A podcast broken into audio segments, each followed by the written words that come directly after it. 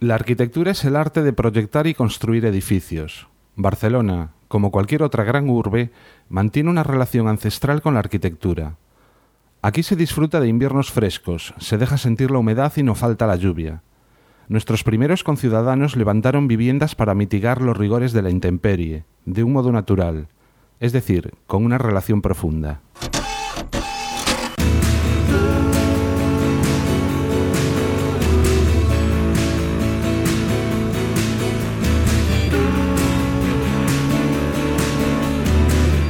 El amor será yo arquitectura, episodio 10.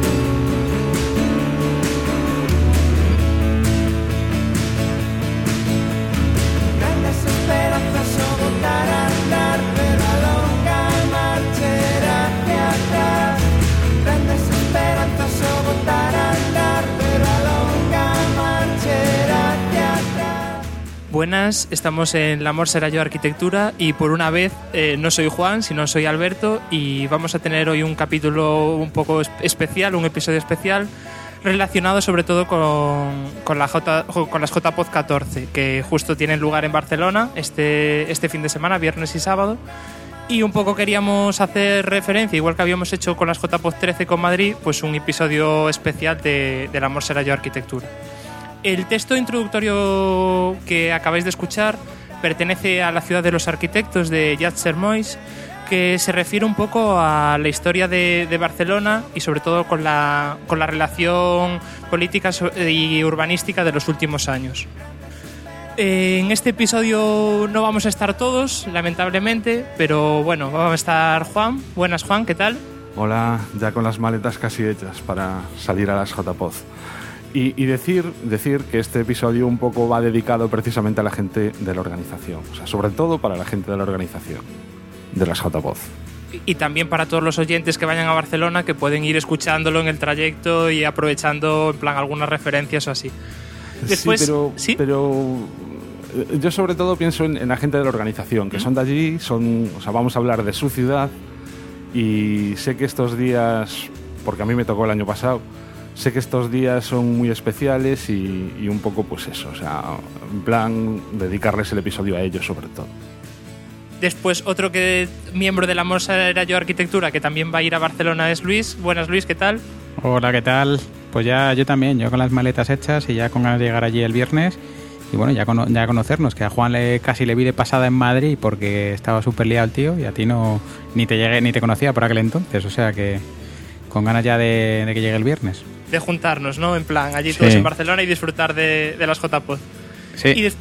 Y, después también hoy en el episodio de hoy contamos con Chris, que no va a poder venir a las JPod, pero supongo que lo seguirá un poco desde la distancia. ¿Qué tal, Chris? Pues muy bien, estaré pendiente a ver que tuiteáis y esas cosas para enterarme de cómo van. Sí, un poco te tendremos al tanto. Eso. No, y además, aunque no puedas ir, y esto va para cualquiera que al final no, no se pueda acercar, sabed que todo se va a retransmitir o bien por Radio Voz Castellano o bien en vídeo e incluso habrá también un directo en paralelo de comentar puramente las cosas sin, sin ya los actos específicos, ¿no? De, en el que cualquiera podrá intervenir en directo y, y va a estar 12 horas retransmitiendo continuamente. O sea que el que no se pueda acercar también las va a poder vivir de una forma bastante protagonista, si se lo proponen. Muy bien, muy bien, lo tendré en cuenta.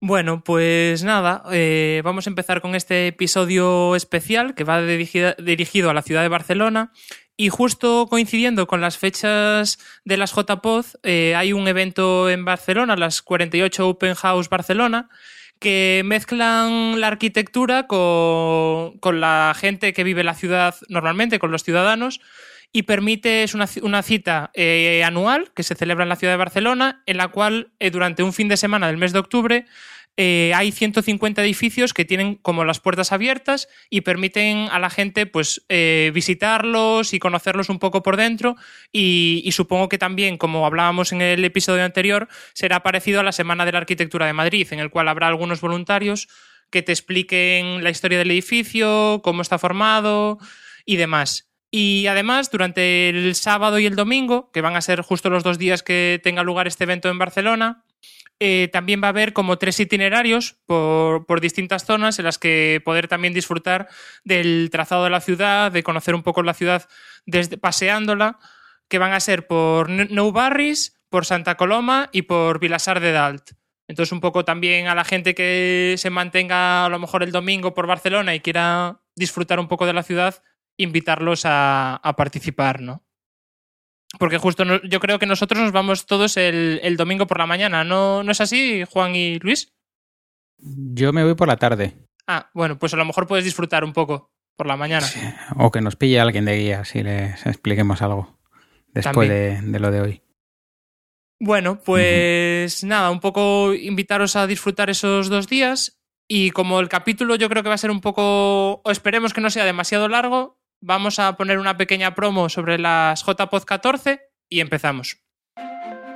JPod. Dícese de un evento de podcasting nacional realizado aleatoria y voluntariamente en una ciudad distinta del territorio español.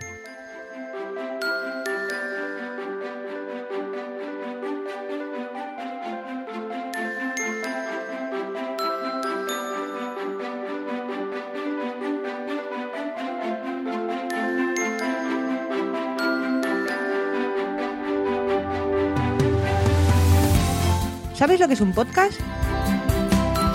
¿Quieres aprender más sobre el tema? ¿Te gustaría conocer a gente interesada en la misma afición? Te invitamos a venir a Barcelona el 25 de octubre a las novenas jornadas de podcasting.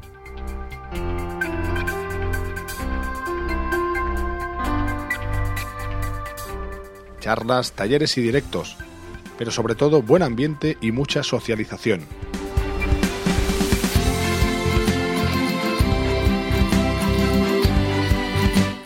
Infórmate en jpod.es. Puedes seguirnos en Twitter, Facebook y Tumblr bajo el usuario jpod14bar. También puedes oírnos en Spreaker en directo todos los domingos a las 23 horas o en versión podcast. Te esperamos los días 24, 25 y 26 de octubre en la zona 22 arroba de Barcelona.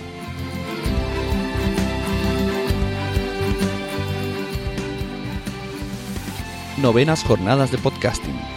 jpod.es.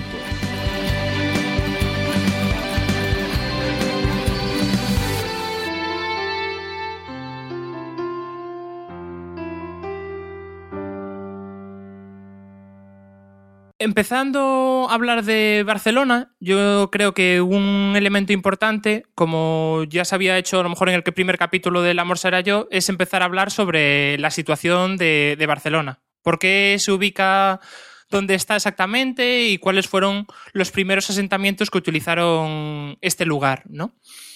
En realidad, la ciudad de Barcelona se, se ubica entre dos ríos, el río Llobregat y el río Besós, y justo eh, en los deltas que forman los dos ríos al desembocar eh, en el mar Mediterráneo. La, en Barcelona justo es una ciudad bastante plana, pero limitada eh, en la parte posterior al mar por una gran cordillera que marca una separación entre la ciudad y la zona interior de, de Cataluña. ¿no? Entonces, eh, justo en esta zona es una zona muy fértil, ya que es una llanura próxima al mar, en el cual existe, existen todos los depósitos de, los ríos, tanto del Besós como del Llobregat, y permitían a, a la gente ubicarse y cultivar de manera regular en esta zona. Además, al estar próximo a ambos ríos, se permitía coger agua dulce con acueductos y canalizaciones de una manera bastante singular, y eh, permiten también, eh, cuando nace la ciudad concreta, eh, una manera de estar comunicada con el resto de ciudades que, que, derivan después del Imperio Romano, que justo en las proximidades se, se encontraba la vía Augusta paralela al mar Mediterráneo y a través de esta conexión se podía conectar la primera, bueno, el primer vestigio de, de la ciudad de Barcelona.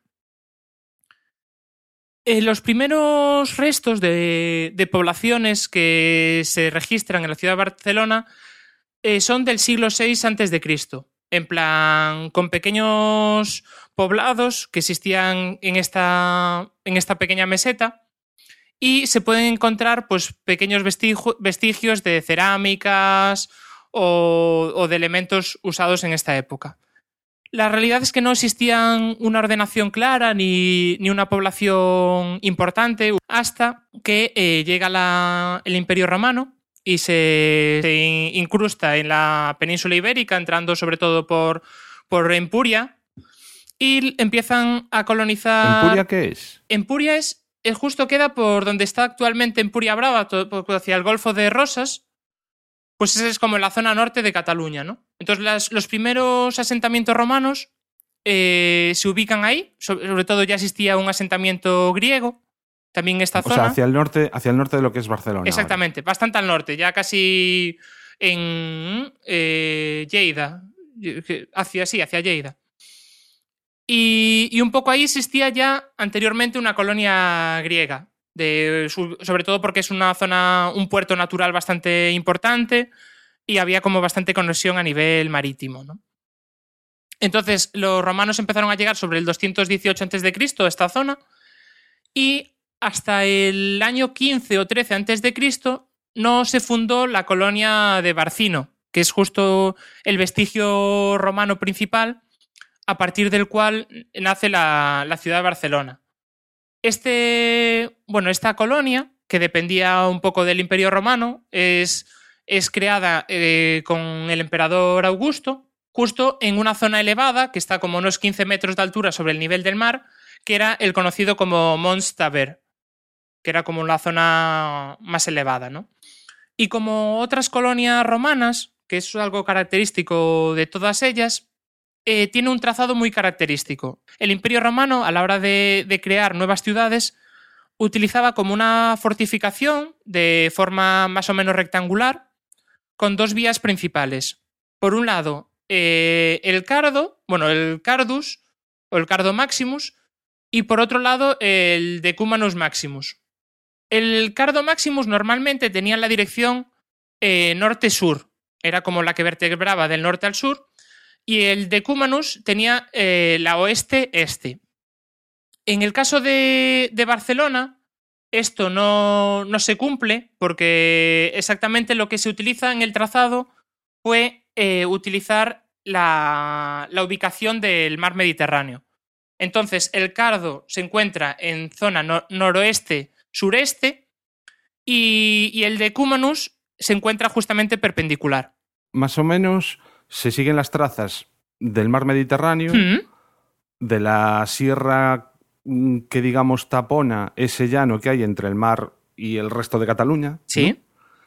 Y la perpendicular. Exactamente. Un poco en el trazado. Para entendernos es el decumanus iba paralelo al mar sí. y el cardo perpendicular, entrando hacia la tierra, ¿no? Así es. Y que eran sí. los dos ejes principales de la ciudad in inicial. Sí, en la época romana. Las ciudades romanas, además, eh, son ciudades cuadriculadas, o sea, muy parecidas a lo que podemos encontrar en nuestras ciudades ahora, mmm, divididas en manzanas. Es decir, son trazados nada orgánicos, sino en plan escuadra y cartabón.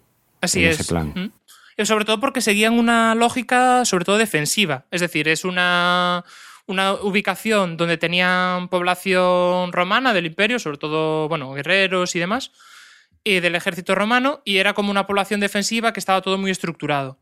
Y algo curioso es que justo donde se cruzaban las dos vías principales, tanto el Cardo como el Decumanus, era la ubicación, una plaza principal que era el foro, donde se ubicaban todos los equipamientos de, de la ciudad. Donde se ubicaba el templo, donde se ubicaban las termas, donde se ubicaban todos los equipamientos principales de la ciudad estaban eh, en la intersección de ambos, ¿no?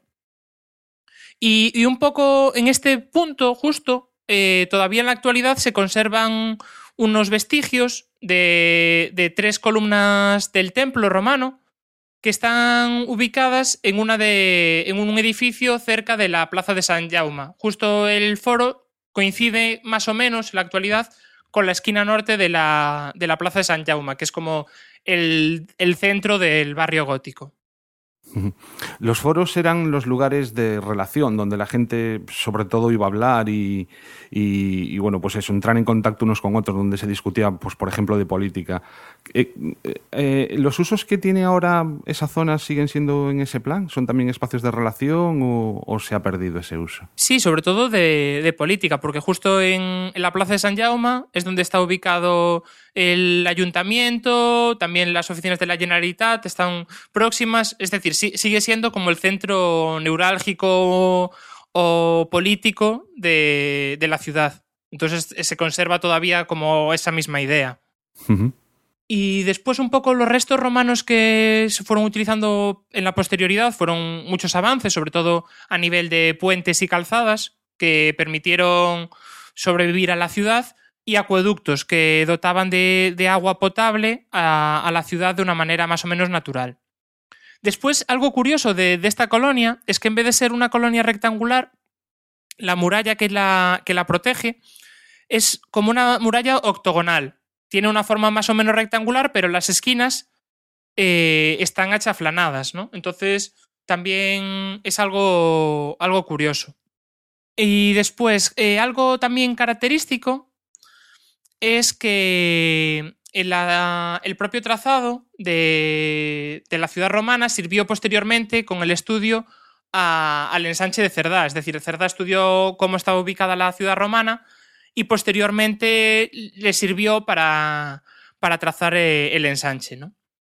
Posteriormente a todo esto, ¿no? a la ciudad romana, con, con la caída del imperio y con la llegada de, de las invasiones bárbaras, se, se, fueron introduciendo en la ciudad de Barcelona, bueno, se fue introduciendo ya anteriormente el cristianismo con la proliferación de pequeñas iglesias, eh, sobre todo tanto fuera de la, de la muralla como alguna en, los aledaños, y eh, se situó en Barcelona sobre el año 415 eh, la corte visigótica principal durando muy pocos años eh, en Barcelona, siendo trasladada posteriormente a Tolosa, eh, más al sur, y eh, volviendo después otra vez a Barcelona sobre el año 531 hasta el 573 que se, se mueve a, Toledo. Durante este periodo, sobre todo a nivel urbano, se utilizó el trazado existente romano para, para ubicar a la corte visigótica y eh, se, se, empezaban a construir en los aledaños todo el tema de cristianos, de, que, de cristianismo, iglesias y pequeños centros en la, en la, periferia. Un poco esto va asociado a que la zona eh, exterior a las murallas se utilizaba sobre todo para dotar de, de bienes agrícolas a la propia ciudad de Barcelona. Perdona, ¿Mm? la, la, muralla ya se construyó en época romana. Sí, ¿no? en época romana, sobre todo eh, ya en un principio con el mismo trazado, al ser una colonia y tener un carácter defensivo, ya venía incorporado con una muralla. Bueno, todo esto, y perdona que, ¿Mm? que te interrumpa, ¿Nada? simplemente tendréis planos en, el, en la entrada correspondiente del blog y si utilizáis un podcatcher un poco moderno. También en, en, la descripción del episodio tendréis enlaces a, planos para poder ir siguiendo un poco la evolución de, toda la ciudad. Vale, y, un poco eso, que los aledaños de, la zona amurallada, sobre todo, se utilizan a nivel económico, de agricultura, que dotaban a la ciudad pues de, de bienes eh, de consumo. ¿no? A pesar de ser una ciudad eh, próxima al mar, es un caso curioso porque el acceso al puerto no llegó hasta muy posterior a esta época, porque el puerto, al ser una zona de, de bueno, de delta, era muy complicado hacer viable eh, un embarcadero bastante grande que pudiese comerciar co con el resto del mar Mediterráneo. Entonces, eh, muchas, muchas veces el puerto estaba pues más al norte o más al sur de Barcelona, en otras ciudades que adquirían mayor protagonismo, pero Barcelona al, est al estar en un lugar con tanta importancia a nivel agrícola, pues empe empezó a adquirir como cierta importancia, tanto a nivel agrícola como a nivel comercial, pudiendo eh, generar como bast bastantes transacciones económicas y demás. Uh -huh. eh, la verdad es que durante la época de la Baja Edad Media, eh, se fue pasando como de manos de visigodos a, después, posteriormente, al imperio carolingio de Carlomagno que, que llegó, llegó a Barcelona, habiendo un conflicto constante co- con, los árabes, ¿no? que entraron po- por el sur, por Al-Ándalus, y fueron llegando incluso hasta Barcelona, llegando durante diferentes años. Ya en el 711 eh, hubo una invasión eh, en la ciudad de Barcelona por los árabes y posteriormente en el 985 eh, por Almanzor existió un grande saqueo e incendio de la ciudad que, devastó un poco la ciudad y que poco a poco fue debilitando un poco ya la muralla romana que había sobrevivido casi eh, 700 años, tal cual como la habían dejado los romanos, ya estaba bastante reforzada aquella, y poco a poco eh, se había ido perdiendo, ¿no? Entonces, un poco en esta época es cuando empiezan a haber ya pequeñas organizaciones políticas propias de, la ciudad, como fue el Conseil du Cent, que es un, un consejo de, de 100 juristas que llevan adelante un poco eh, a nivel urbanístico, económico, político, judicial, no solo la ciudad de Barcelona, sino toda la planicie eh, del entorno. Es decir, ya incluso se estaba trabajando con la extensión que podría tener ahora Barcelona, incluso un poquillo menos, pero más o menos la misma, ¿no? Entonces un poco... en, aqu- en sí, aquel momento imagino que sería todo terreno agrícola, ¿no? sí, claro. Productivo. Sí, es decir, existían como pequeños, eh, durante ya esta época existían ya pequeñas eh, monasterios que, que habían en la periferia. y- Parroquias. sí, parroquias y demás. Y, y un poco se empezaban a generar algunas construcciones aledañas eh, en, la- en las proximidades, ¿no? Entonces, un poco a partir de aquí empezaron a haber eh, pequeñas reformas eh, a nivel urbanístico, como puede ser eh, la reforma de, de la calle Moncada, que es una reforma en la zona justo del antiguo, bueno, que es el actual barrio gótico, que era en las proximidades de, de la zona de, de la construcción romana, ¿no? Entonces, esta reforma lo que hizo fue eh, posibilitar que, que en esta calle empezasen a ver como origen comercial, en plan, pudiesen ir ubicándose eh, zonas importantes de, de palacios y demás, sobre todo durante la época gótica, que todavía existen en la actualidad, que existen una serie de palacios góticos que son muy característicos en Barcelona, que tienen como una especie de eh, espacio de entrada con unas escaleras que acceden, que son sobre todo todas en esta zona de, de la calle Moncada, ¿no? Y, Y- perdona, Alberto, sí. y para los que no estamos allí, la, ¿podrías explicar más o menos la calle Moncada entre esta zona rectangular de El Cardo y de Cumano romana y, y sus entornos? ¿La calle Moncada está adentro, está afuera? Es- Está dentro de, de la. de justo de, de la colonia romana y es paralela al decúmano. Ah, muy bien. Es decir, es paralela. Y Mm. entonces, un poco en esta zona eh, fue como una reforma interior que ya se pensaba un poco eh, en el futuro ubicar Mm. como una zona importante a nivel urbano, ¿no? Muy bien. Después, otro caso curioso, este caso en caso extramuros, es el caso de, de la iglesia de Santa María del Mar, que no sé si, si conocéis. Yo por fotos, por el libro y estas cosas. Claro, que es un caso curioso de- del gótico catalán, que a través de, de una construcción ubicada en las afueras de, de la muralla, eh, se empezó a construir una, una iglesia diferente a las que se construían hasta aquella época, ya que en vez de ubicarse con contrafuertes como era la construcción románica, se empezó a hacer arbotantes, se consiguió un- bueno, tres naves, es decir, tres espacios diferenciados con unas luces mucho mayores a lo que, que existía anteriormente. Y es como uno de los ejemplos característicos de la, del gótico catalán. ¿no? Está ya muy cerca del, del mar. Sí. Eh, ¿Tenía relación con algún, no sé, con algún asentamiento más vinculado a eso, pesquero o de algún tipo? Sí, un poco tenía bastante relación con los pescadores. Hay que pensar que, la línea marítima que, podemos ver ahora no es la que se podía ver eh, en el siglo XII o XIII, ya que esta línea marítima muchas veces es eh, tanto los sedimentos de ambos ríos como rellenos que han ido avanzando, pues eh, la línea estaba justo eh, próxima a, a, la iglesia. Y era constru fue construida un poco con el aporte eh, de todos los pescadores de la zona y demás.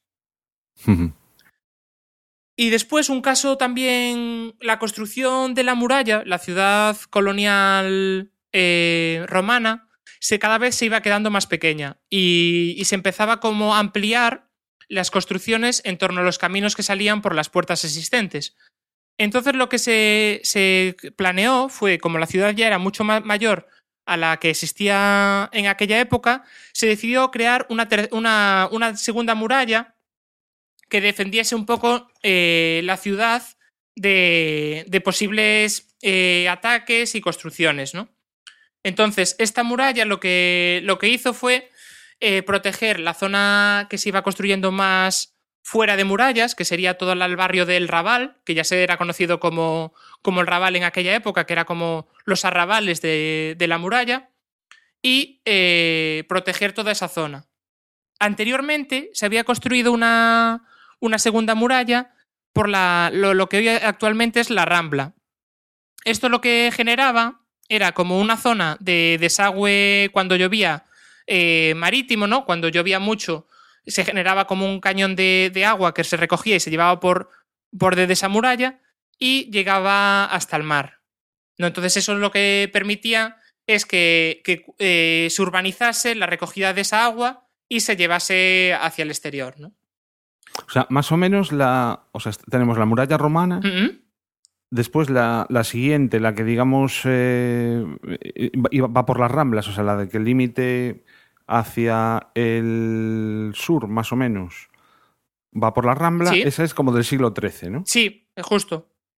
Y después. Y la siguiente, la del Raval, es ya. Sobre el siglo XIV-XV.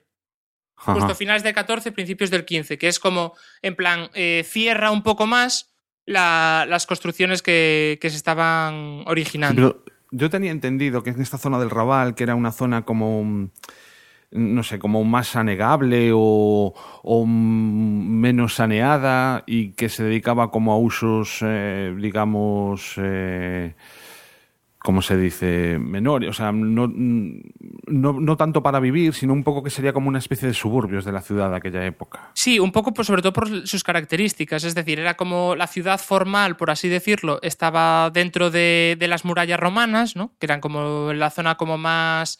Eh, con más poder, ¿no? Y al final todo lo que surgía fuera de la, de la muralla es, era como población que vivía de un entorno agrícola, que se utilizaba estar próximo a los campos o que estaban en torno a los monasterios que, que existían, iglesias que existían en la periferia de, de la ciudad. Y la verdad es que justo esa zona inundable, eh, con la bueno, con la construcción de, de, la muralla de la Rambla y todo y de, el drenaje que se hizo justo en esa zona, permitió que, que no fuera tanto, tanto inundable, ¿no? Esa zona. Y, y mira otra cosa, ¿Sí? es, es justo cuando acaba el Raval empieza Montjuïc. ¿no? Sí, justo, un poquito, no, eh, incluso eh, Montjuïc aún está un poco más alejado de, del Raval. Aún hay una zona intermedia. Ah, aún sí. se aleja, vale, vale, vale, vale que justo después eh, sería cubierto por toda la zona del, del ensanche, que hablaremos posteriormente. Uh -huh.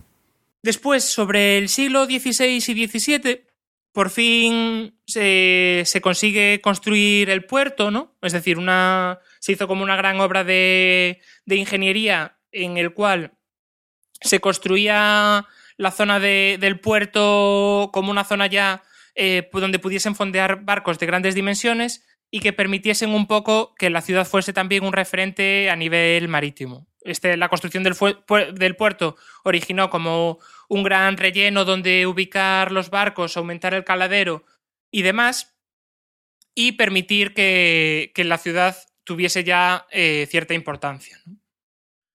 Un poco sobre el siglo XVIII, eh, aparece después de la guerra de, la sucesión y con, con, la entrada de Felipe V, eh, se decreta un decreto de, de, nueva planta. Es decir, un decreto por el cual se regulaba la, la construcción de la ciudad desde el, poder, desde el reinado que existía ya en, en Madrid, ¿no? Entonces, un poco a través de una serie de, de normas, eh, se eliminaban un poco todos los la organización que existía hasta este momento del Conseil du Cent, que era como el que regía eh, tanto el poder jurídico como eh, financiero y urbanístico de la ciudad, y como que se centralizaban todas las normas de una manera como desde, de, desde un poder central, ¿no? Entonces esto al final lo que originó fue como una detención de la construcción que se había hecho hasta ese momento y eh, impedir que la organización que existía y que se estaba llevando a cabo siguiese, siguiese avanzando. Posteriormente, sobre el siglo XVIII, también eh, existió una gran demanda de construcción de, una ciudadela, que, que, ya existían también otras ciudades, que era un espacio fortificado en el cual, eh, a través de un fortín militar y una fortificación normalmente en forma estrellada, eh, defendía como la zona más alta o desde la cual podían defender la ciudad. Eh, era como un gran fortín militar, ¿no? Existen otras ciudades en España y sobre todo también en Francia que eran eh, que estaban próximas a zonas conflictivas, que se, crearon estas ciudadelas, sobre todo a través de, estos diseños. Y justo la ciudadela de Barcelona se ubicó en la zona de Montjuic, como comentaba Juan, que estaba como ligeramente alejada de, del Raval y construida por, por un ingeniero militar eh, como fue Alexandre de Red. Un poco con esta construcción se veía protegida la, la ciudad. Y otra construcción que también tuvo lugar en esta época y que todavía se conserva, no como la ciudadela, es el, la construcción de, de, de, la Barceloneta. La Barceloneta apareció sobre el 1753 con un trazado muy característico. Es decir, es uno de los trazados, viendo el trazado urbano de la ciudad de Barcelona, como que rápidamente te llama la atención, ¿no? Sobre todo por, su ubicación y por, la linealidad que ofrecen sus calles. Ya no, no continúan con vías eh, similares a las de la colonia romana, sino aparecen eh, unas vías que van comunicando eh, la zona de la ciudad existente con, con, el mar. Entonces, una serie de vías paralelas y de plazas eh, que se iban desparcidas por las distintas vías van generando una tipología de, de, vivienda muy concreta. Es decir, la casa propia de la Barceloneta eh, en un primer momento tenía 8, 8, metros con 40 de frente y 8 metros con 40 de fondo, ¿no?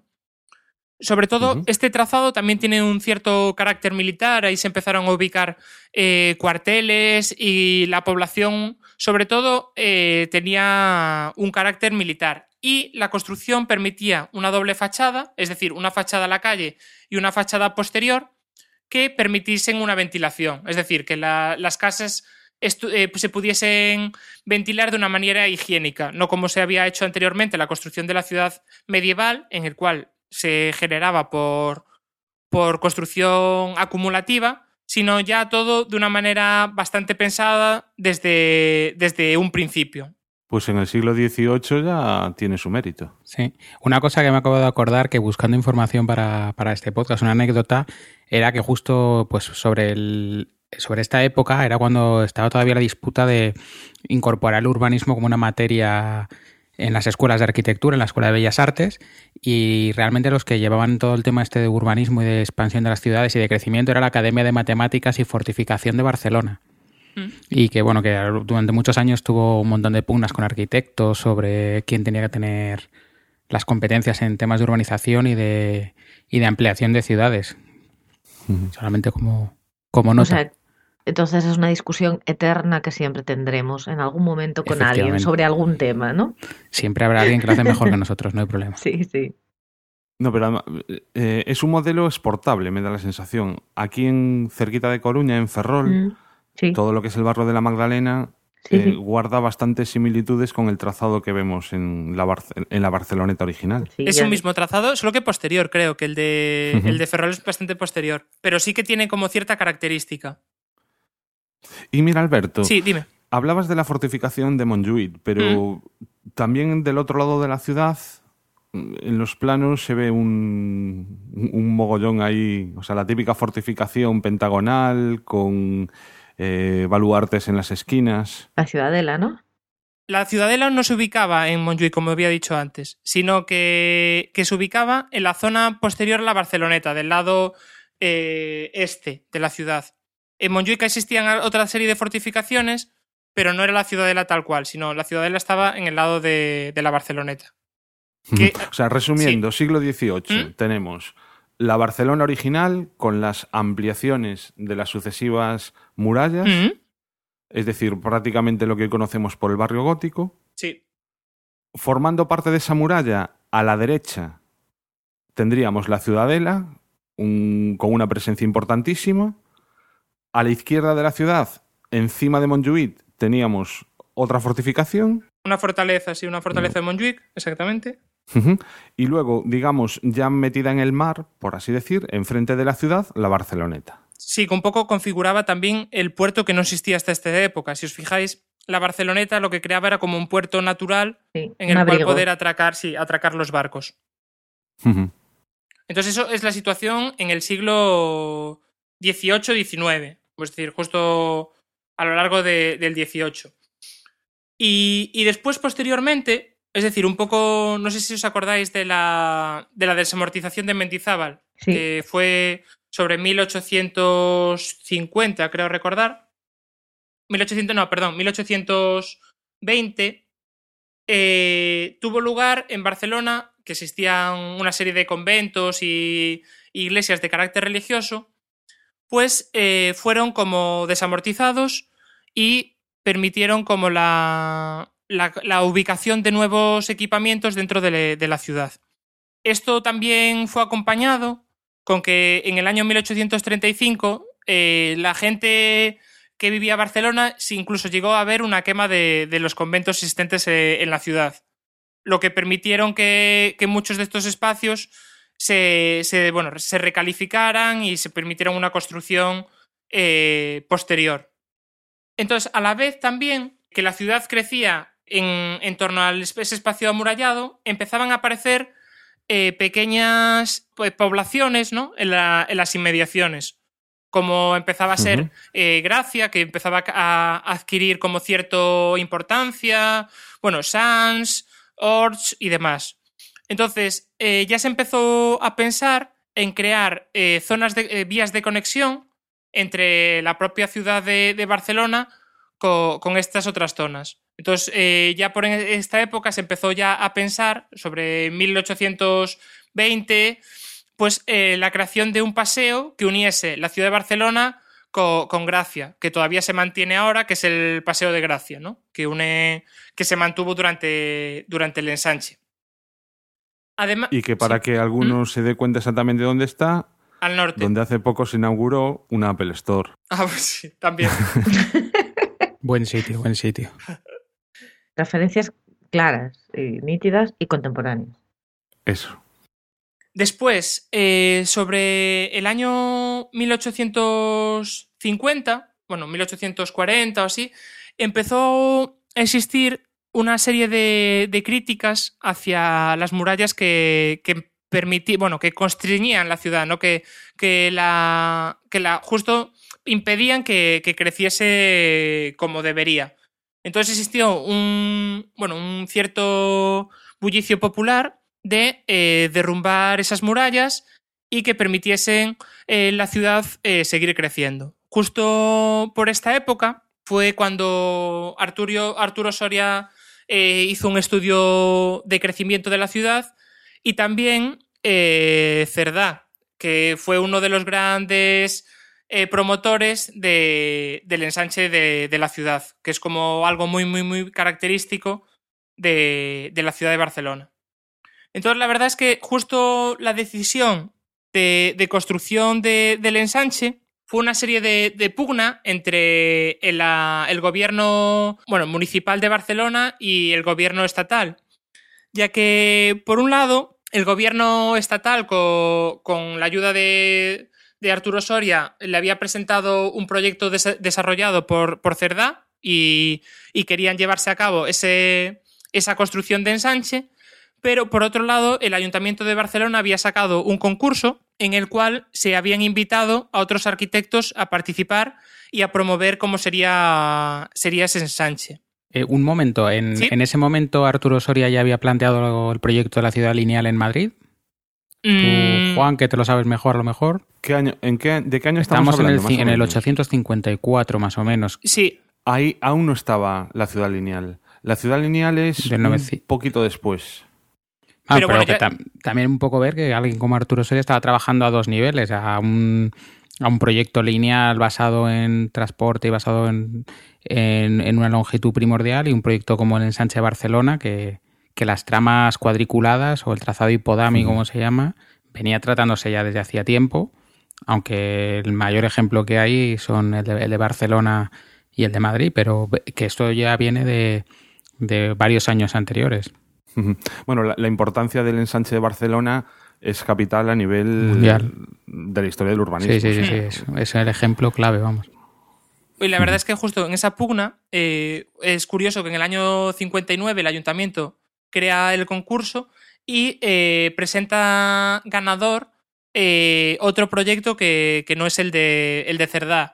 Entonces parece ser que a través de, de las presiones recibidas desde el poder estatal, al final deciden que llevar a cabo el proyecto de Cerdá que parecía como un análisis mayor, eh, un análisis previo eh, hecho con más criterio y más analizado de crecimiento futuro. De alguna manera, el ensanche, además lo que supone, es eh, casi la, mm, la toma de repensar la arquitectura como una ciencia. Mm. Fijarse en aspectos de todo tipo, aspectos higiénicos, aspectos demográficos, eh, pues eso, o sea, aplicar el criterio científico a la planificación de la ciudad. Y sobre todo, una visión de futuro mm, mm, fundamental, o sea, porque cuando uno ojea el, el plano del ensanche de Barcelona se da cuenta de que yo no sé así, pero a ojo puede ser como ocho veces la ciudad original. Eh, sí, eh, sí, eh, ocho veces la construcción de la ciudad, me- bueno, medieval ya no, es decir, la ciudad eh, existente, ¿no?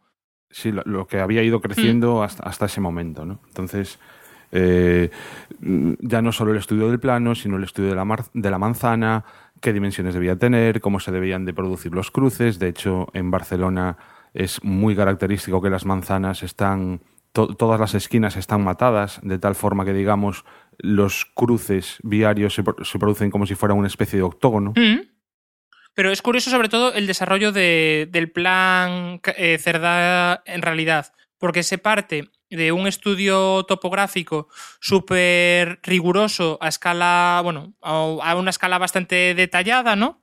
De, de la ciudad, de qué existía en ese momento, qué construcciones existían también próximas, y a la vez, posteriormente, es decir, unos cuatro o cinco años po- posteriores, eh, el propio Cerdá desarrolla como dos teorías.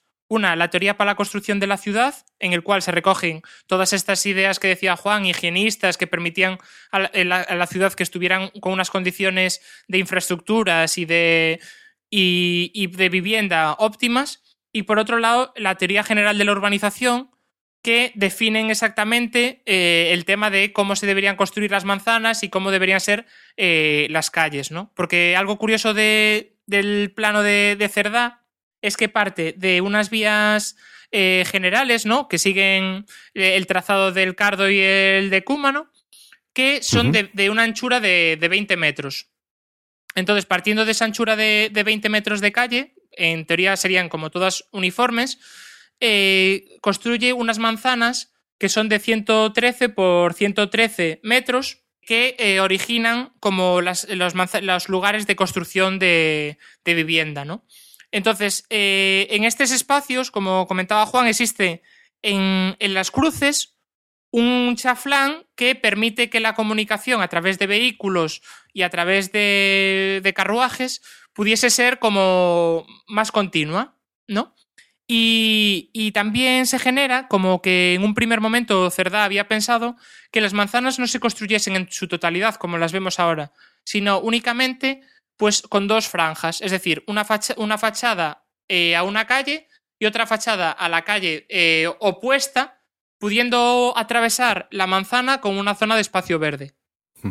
Es decir, no solo incorpora recorridos eh, viales o rodados, sino que se están planteando también toda una serie de recorridos peatonales. Sí, Claro, eso, eso es clave en el.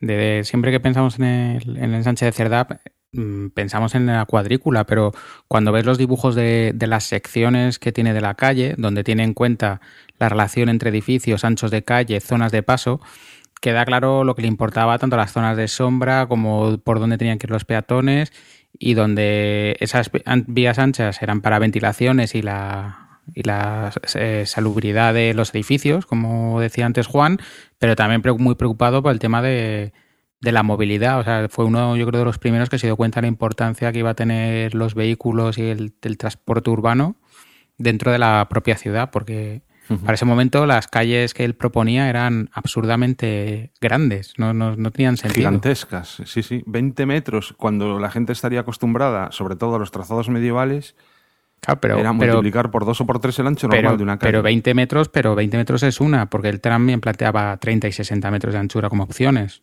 en las Claro. primeras opciones. O sea que... Ujú. Yo lo que quería remarcar es, eh, estoy pensando lo mismo que vosotros, pero quería remarcar que nos demos cuenta ahora mismo de lo que eh, supuso para este hombre, además con un fundamento muy riguroso, científico y estudiado, ser capaz de prever tan bien, porque preveyó muy bien durante muy- muchos años ha funcionado el, eh, funcionó el ensanche de Barcelona, absorbiendo la capacidad de crecimiento de la ciudad.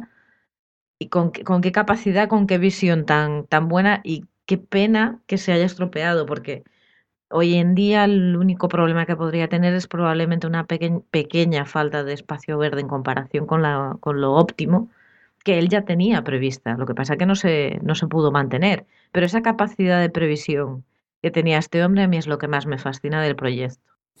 Hombre, también, también por ejemplo, la- lo que comentas de la anchura de las calles, Mm, claro, absorbían los espacios verdes porque tenían sus zonas verdes y luego también se lo criticaron en su momento un poco por, por decir que tiene un... Él lo vendía como temas de salubridad, pero que tenía un gran impacto militar. ¿no? Hay que recordar que en París el barón Haussmann derribó parte de París para hacer avenidas grandes, porque en avenidas grandes se evita la concentración de personas, se evita que haya manifestaciones y en caso de haberlas, pues es muy fácil poner un cañón en un extremo y cepillártelos a todos de golpe, en línea recta. Y, de- y era una de las cosas que decían que era que eran esas las intenciones y y, lo, y fue por eso, porque lo consideraron un elogio, que por un lado gente Ujú. que lo criticaba, pero otra gente decía que, que era muy, muy bueno y muy contemporáneo porque se podían tener en cuenta esas cosas. De todas formas, re- recomiendo a todos, de verdad, echarle una ojeada al plan original del ensanche, cuando, antes de que se hubiese construido, y ampliar un poco la imagen y, empezar a fijarse, pues eso, en, detallitos de cómo cada manzana está construida, todos los espacios que, que prevé el plan, y sin embargo, pues un poco la realidad que nos encontramos de manzanas cerradas por, por todos los lados, ¿no? Que por otro lado, 113 metros ya también era una medida importante. Como frente de, de manzana, vaya. Claro, es que las manzanas se preveía hacerlas de, de dos maneras. O con edificios a un lado y a otro, como dos tiras, dejando una zona verde central, o en agrupaciones de cuatro manzanas que hacían como una, la L del perímetro y dejaban un gran patio central verde. Luego, pues no se hizo siempre así. Entonces al final han acabado todas colmatadas muchas de ellas. Pero, pero como estaba pensado, realmente es lo que decía antes Cristina, que era podía haber absorbido el crecimiento de la ciudad indefinidamente, manteniendo una proporción de espacios verdes mucho más óptima que, Sí. que ahora. En, en la Wikipedia, en la página del Plan Cerdá, está muy bien explicado Sí, es la donde estructura es- de manzanas previstas por metros cúbicos. ¿Lo habéis visto? Es, donde, es la que estaba mirando ya ahora la- los dibujos, justo las, las plantas. Él, y él eso. proponía una de la ocupación de la manzana 113 por 113 eh, construir 67.000 metros cúbicos. Hoy en día están construidos 294.000. O sea, es que O sea, la- dos, cuatro, casi, o sea, cinco veces más de lo previsto inicialmente. y, o sea, la- también eh, para mí es fascinante la, la, la capacidad de modificación que de, de- o sea, que realmente yo creo que te hace darte una idea de la cantidad de espacio, el, un espacio en el que puedes construir 294.000 metros cúbicos, proponer construir solo 67.000, ahora es una locura, tanta locura como en aquel momento proponer una calle de 30 metros. Pero es que sobre todo no solo había calles de 30 metros, sino como comentaba antes Luis, eh, había unas calles como principales, que eran la Gran Vía, Sí, la Diagonal y el Paralel, que podían llegar hasta los 50 metros Sí, de, de- de anchura. Entonces, al final, como ya existía una idea clara de cómo hacer el crecimiento Mm. Sí, de la sí. ciudad, ¿no? Y también un poco el ensanche se hizo con una idea, sobre todo eh, desde el ayuntamiento, de recaudar fondos que permitiesen el derribo de, de las murallas y modificar también, hacer una reforma interior en la zona toda del barrio gótico y de la zona central de, de Barcelona. Sabes que a la vez que se urbanizaba y se construía eh, a través de unas sociedades de fomento que se crearon específicamente para desarrollar eh, el, el pues se- esa recaudación toda que se iba llevando a cabo permitió que poco a poco se fuera reformando eh, interiormente todo el barrio gótico, creando eh, algunas calles eh, más anchas también de, de comunicación y demás, y, y que pu- pudiesen conectar co- con, toda esta zona. Y un, poco lo que comentabais de- del aumento de la densidad, ya se empezó, empezó a ver cuando se empezaron a construir las primeras manzanas, ya que el principal problema que existía era que al ser un, trazo- anteriormente unas parcelas agrícolas, lo que generaba era como parcelas muy pequeñas y muchas veces triangulares, y todo el mundo quería tener construir en su propia parcela. Entonces, al final, en vez de ubicar únicamente dos, dos bloques paralelos, se empezó a construir eh, bloques todo alrededor, pero dejando el espacio interior eh, vacío, que hoy en la actualidad, viendo cualquier manzana de, de, de se puede ver a través del Google Earth, los propios espacios interiores están ya todos colmatados, con bajos, construcciones eh, interiores y demás, que ya no hay ningún espacio verde eh, dentro de las propias manzanas. Mm. Entonces es algo como muy característico y que llama mucho la atención. Y después, otra cosa también curiosa es que algunos de los trazados que ya se venían eh, considerando anteriormente, como fuera el Paseo de Gracia, en el propio trazado de- del ensanche eh, se conserva y permite que la ciudad eh, adquiera eso- esos trazados ya existentes anteriormente y que se vayan incorporando ¿no? a, la, a la ciudad que, que había. ¿no? Luego, en una cosa que, hemos comentado antes de las manzanas, que es el tema de los chaflanes, Mm. que es que lo, lo leí el otro día, eh, Cerdá ahí fue también un poco visionario, porque él justificaba el chaflán para el tema de visibilidad de las curvas y también para una circulación rodada en la que se pudiese dejar ahí el vehículo particular. Él solamente se equivocó porque hoy pensaríamos en dejar coches y él pensaba en locomotoras particulares que circularían por la calle y que la gente podría dejarlas ahí aparcadas pero que luego, aunque en la realidad no, no se están usando, pero sí que esas cosas que él pensaba de la importancia del transporte del vehículo, de la visión y, que, bueno, ahora no por el tráfico que tenemos, pero durante mucho tiempo es- esos chaflanes han sido las zonas de, de aparcamiento de los vehículos de, de la manzana. Es que en aquella época, además, el ferrocarril era el gran nuevo medio de comunicación, ¿no? O sea, era la mayor tecnología aplicada al transporte que se le pudiese ocurrir a alguno, ¿no? Entonces, ya no solo el, el ferrocarril, sino también el tranvía. Sí, pero él, él hablaba de locomotoras personales. O sea, fijaros. Ya, ya, o sea, pero es que me imagino que el hombre lucubraría pensando en, en cómo evolucionaría ese tipo de transporte y entonces, claro, el referente más claro era la locomotora del tren. Me imagino que Sí, sí, de no, ahí, de ahí que, lo sacó, que el tío sí. se imaginase eso.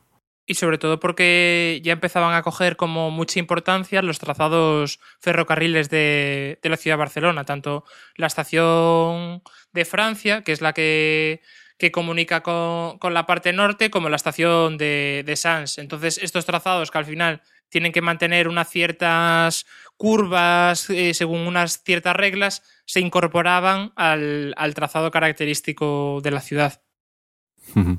Y un poco continuando, después eh, durante el siglo XIX, sobre todo inicios y mediados, a través de ci- ciertas revueltas de, los ciudadanos, se consiguió el derribo de la, de la ciudadela existente, que estaba justo en la parte posterior a la Barceloneta, como habéis dicho antes. Se consigue que a lo largo de, de 1850 se consigue derribar y se propone para el 1888 la, ubicación en este espacio de, la Exposición Universal, que, por primera vez estaba en Barcelona y se iba a ubicar eh, donde antiguamente se encontraba la, la, Ciudadela, en el espacio de la Ciudadela, que actualmente es donde se ubica el Parque Zoológico y el Parque de la Ciudadela, que es como un gran espacio verde, que ya se planteaba así eh, en la Exposición Universal, y en las cuales se crearon una serie de, pabellones en los cuales exponer eh, un poco todo la, el tema industrial que se estaba llevando a cabo eh, en todas las ciudades europeas por, por, aquella época. Y poco a poco pues iban cambiando y generando espacios verdes en la propia ciudad que, que existía, ¿no?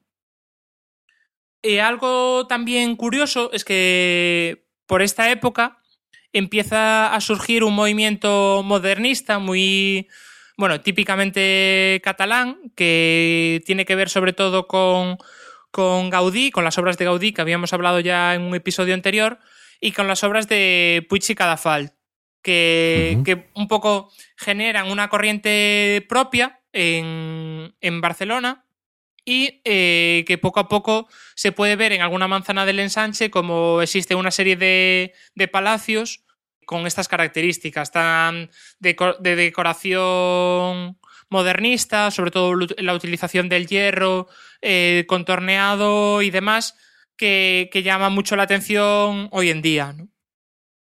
Pueden ser como, por ejemplo, también todo el tema de Gaudí, tanto en la Casa Milá como la Cripta Güell, o como determinados palacios que existían en, en la ciudad. Y después, posteriormente, a lo largo de, del siglo XIX, lo que se consiguió también fue anexionar los municipios próximos que existían al municipio característico de la ciudad de Barcelona, los municipios aledaños, como podía ser el tema, eh, anexionó, se anexionó Gracia, se anexionó el término de Sans, San Martí, de, San Martí y San Andreu, como Les Corts, y quedaban como en una futura anexión, se anexionó también eh, tanto Sarriá como Horta, que eran como ya las construcciones eh, aledañas que existían como ya más alejadas de, la propia de la propia ciudad. Esto sobre todo se fue vertebrando a través de la construcción de l'Eixample, que fue eh, generando esos enlaces y estas comunicaciones con, con, estos lugares y ubicándolos sobre todo también con infraestructuras, tanto a nivel de agua, saneamiento y construcciones un poco características, ¿no? Me imagino que el ensanche, según se iba extendiendo, pues digamos que las iba englobando, abrazando e incorporando a la vez. ¿no? Exactamente, y sobre todo manteniendo esos trazados que, que ya existían. Es decir, eh, el ensanche, sobre todo, lo que no hizo fue eh, derribar las construcciones existentes ya en esos lugares, sino a, hoy en día se pueden ver como existen ciertos espacios que están rodeados todos por zonas del ensanche que tienen como una trama característica particular, como puede ser el Poblenou o como alguna otra zona de, de Barcelona, como Gracia sí, o demás. El barrio de Gracia sí. se ve clarísimamente en el, en el plano. Sí, que tienen como. no se adaptan al ensanche, sino tienen un trazado ya existente que se fue reformando y demás.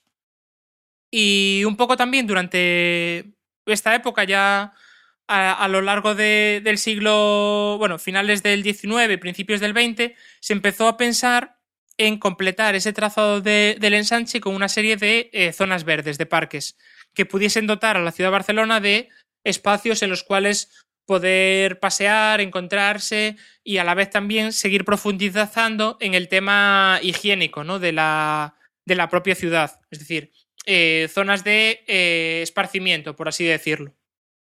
Entonces empezaron a ubicar diferentes espacios verdes que seguían como una serie de red que, generaban como un entorno característico.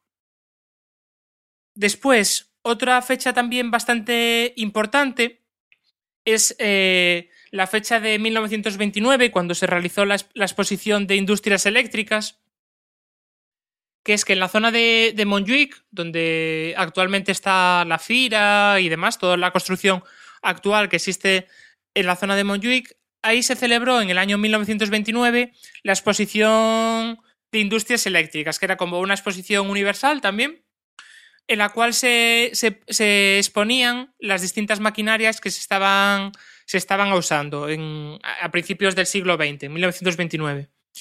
Y entre las construcciones así más características destaca el pabellón de Alemania, que fue construido por Mies van der Rohe, que sigue una retícula eh, bastante clara con una serie de pilares metálicos y construcción en mármol traventino que eh, generan como una serie de, de muros eh, la construcción del espacio, ¿no? Y, y, fue como algo bastante característico, bueno, bastante llamativo para, para la época y que posteriormente el propio edificio fue desmontado como la mayoría de construcciones de, de la exposición que se había realizado pero que este edificio fue recuperado eh, posteriormente y actualmente se puede, se puede visitar. Es como un elemento bastante llamativo arquitectónica, arquitectónicamente. Alberto. Pero entonces, la zona donde está ahora mismo el pabellón alemán es justo la zona donde se hizo la exposición. Exactamente, Eso no, sí. Lo, no lo sabía. Sí, sí, sí. que es o sea, la gente la reconocerá sobre todo por la fuente. Imagino. Exactamente, la zona de, de, la fuente que sube a Montjuic, que es una serie de escaleras y de fuentes, esa fuente ya existía uh -huh. justo eh, en la época de, de, la Expo de 1929 y fue como algo también de, de, bastante llamativo por la, bueno, por las luces que se utilizaron, por el agua, la utilización del agua y demás. Que fue como es justo toda esa urbanización que existe en la zona de desde Plaza de España subiendo, subiendo hacia, hacia Montjuic, pues esa toda urbanización se corresponde con, con esta época. Y una, una, cosa para los oyentes, si vas a Barcelona estás por esa zona, o sea, tenéis que ver el, el, pabellón este de Alemania, porque es una de las obras cumbres de la arquitectura, por lo que representa y porque eso que parece de hoy es de hace tropecientos años. Del año 29, años. lo acaba de decir. Por eso. 100 años. Por 70 años. o sea, hay, hay, que ir allí no. como si fuera mm, en, en, procesión. Sí. O sea, es visita ineludible. Yo lo tengo pendiente. He de volver y he de ir, porque no lo he hecho. No, sí, es que es como... Pero bueno, fui, fui en el cole, como, entonces no cuenta. Como la catedral más famosa, sí. pero de otra época. De otra época. Sí, sí. Sí, sí, o sea, hay, o sea si, si los eh, si los árabes tienen que visitar una vez en su vida la Meca, mm. al menos los que somos arquitectos, como mínimo una vez en la vida, tenemos que pisar el pabellón de Alemania sí, de Mies van der Rohe. Bueno, pues continuando un poco también con algunas actuaciones que se hicieron a principios de siglo, destaca eh, el plan Maciá, bueno, que, que, eh, en el cual colaboró Le Corbusier y que se planteaba como la ciudad para, para un millón de, de habitantes en el cual se planteaba como la construcción más o menos de una ciudad ex novo a través de, de una serie de retícula, de construcción de bloques y de, y de torres eh, cruciformes en el cual poder eh, urbanizar toda la ciudad de Barcelona.